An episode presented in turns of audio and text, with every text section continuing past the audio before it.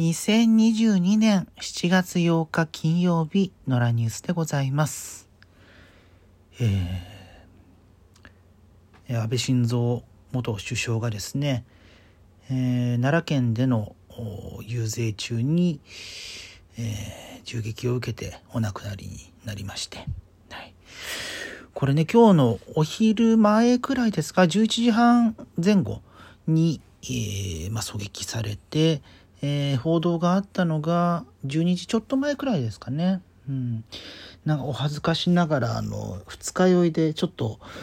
グダグダしてたんですけれどもその速報を見てねえー、っていうふうに思って、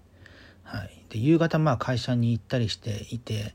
えー、まあ、会社ねあのテレビずっとついてるんで NHK ついてましたけれども。それのチャイム？速報のチャイムでえー、お亡くなりになったというのが5時5時半くらいですか、えー、お亡くなりになったのが5時3分ということでしたけれども夕方のね17時3分なんですけれどもまあ6時前くらいにそういう速報があってで、まあ、すぐさま病院の記者会見があってとかそういうようなものを見て、から帰ってきましたけれども、うん、いや今あの住んでる家にはテレビを置いていないので、えー、テレビの報道がどうだったかっていうのはあまり、えー、詳しくないんですが、えー、まあ、インターネット SNS での情報発信っていうのはずっと見ていたんですけれどもね。その狙撃されているその瞬間の映像とか、え倒れていて、まあ、救急隊の到着を待っている安倍首相が安倍元首相が、えまあ、仰向けでねえー、倒れている写真とかが結構流れていてうん、安倍さんが撃たれた、えー、そしてその後亡くなったっていうその報道だけでかなりショックが強い、えー、性質のものなんですけれども実際にねこう視覚に訴えるものがあると余計にねその人に与えるショックっていうのがでかくなるんじゃないかっていうのが私、えー、懸念していまして。まあ、実際ねあの夜というかね、まあ、今頃の時間までには、えー、まあ、ちょっとセンシティブな情報に触れないような方法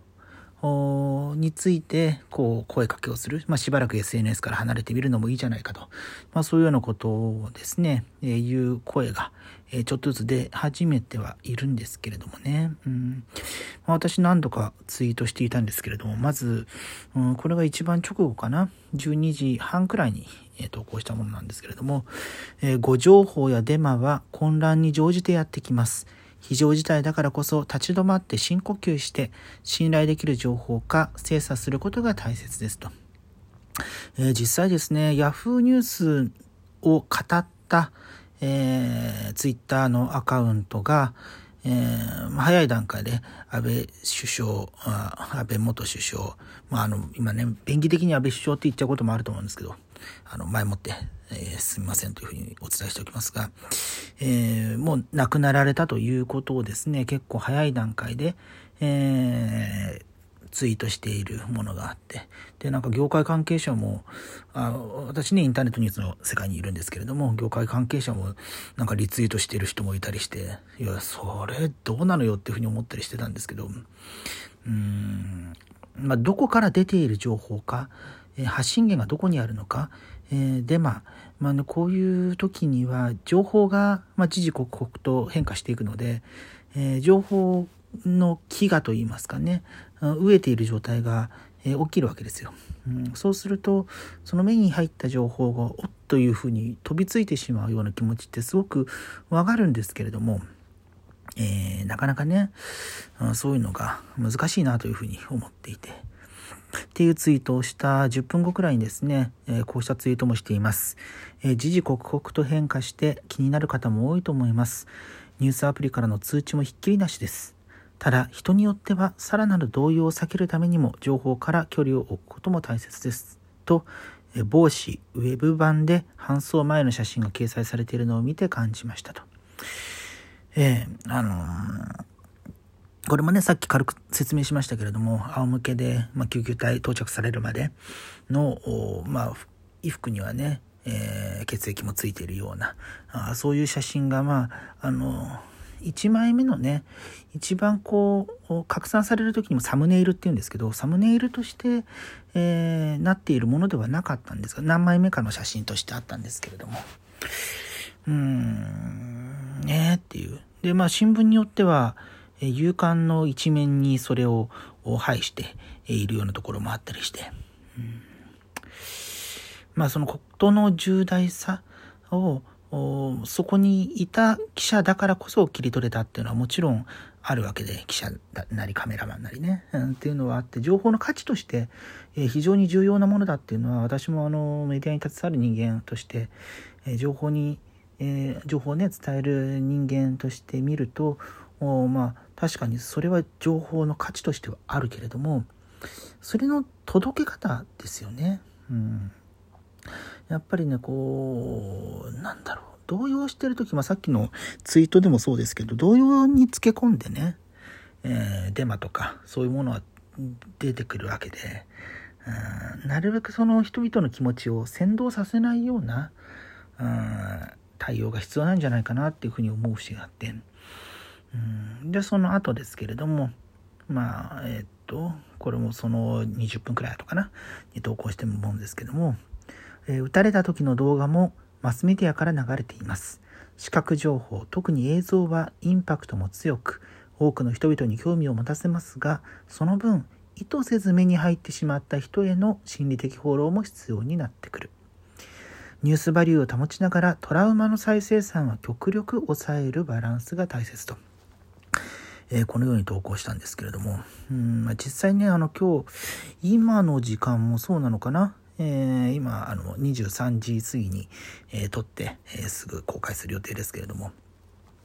えまあ、このくらいの時間でも報道特番がね各局組まれていて、えそうするとやっぱりその話題がね中心になってきちゃってうん他の選択肢がないっていうことになる。まあね、今はその YouTube 見たらいいよとか、ネトフリとか、えー、いう選択肢もあったりしますけども、まあ全てのお宅でね、えー、テレビ以外のそういう娯楽の手段があるわけではないので、テレビしかないっていうなると、うん、ちょっとね、あの逃げられる場所といいますか、うん、目を背けるのとは違うんですけど、一旦そのショックを増やさないような感じで離れる。その安らぎの場みたいなところが必要なんじゃないかなっていうふうに思ったりしてこうした投稿をした、えー、次第でございます。やっぱりあの自分はその情報のところにずっと携わってきて、え、いますしそれはもう人と比べたらねあのかなりあのプロでやっているので。うん。そこの感覚は非常に敏感なつもりではいるんですけどあとまあその冷静に物事を伝えるということに集中しているので、なるべく客観的にねこの場合はどう届けたらいいかみたいな、そういうことを見つめるようにしているんですけれどもまあそれにしてもねやっぱり、うん、今までにない、えー、形、まあ、少なくともその戦後はねこうした、えー、元首相があまあ、現役の国会議員でもあるわけなので、が、えー、狙撃されて命を落とすというようなことはね、少なくともここ数十年はなかったわけなので、まあ、そうした中で何ができるのかっていうのをね、うんまあ、自分はね今そのさっき情報のプロみたいなことを言いましたけれどもまあ、ここ最近はその実際のニュースのネタ選びとか、えー、そういうとこには関わってないんですけれども、まあ、自分が関わった時にはどういう価値判断でどういう表現にしてみたいなことは、えー、常日頃から、えー、なるべく考えるようにしているので、うん、そうしたことでももう今回のまあもうね流れてしまったものはしょうがないわけですけど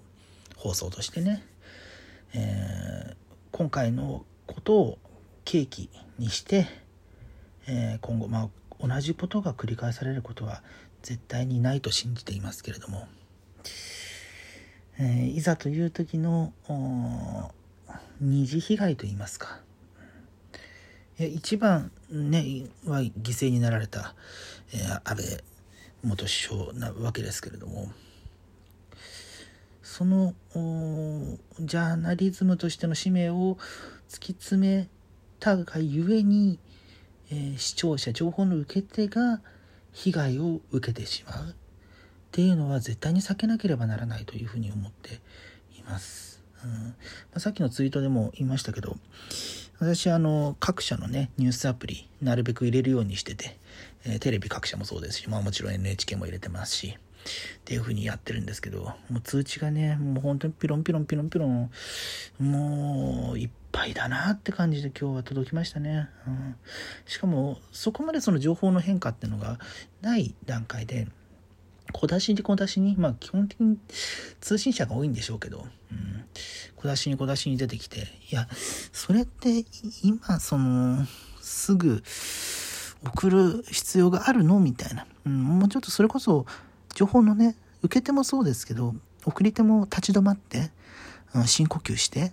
ある程度情報が精査された段階で伝える。うん、じゃないと、ハレーションを起こしてね、こう、洪水の中で、えー、情報の洪水の中で、えー、受け手が困ることになる。っていうことも含めて本当にこれを機会にうんメディア全体が考えていかなければならないんじゃないかなと。いうふうに思う今日この頃でございます。まあね、あさって参院選なので、まあ、それに絡めたこともね、え、数日後にお話しできればと思いますが、ひとまずはこれで、えー、また次回です。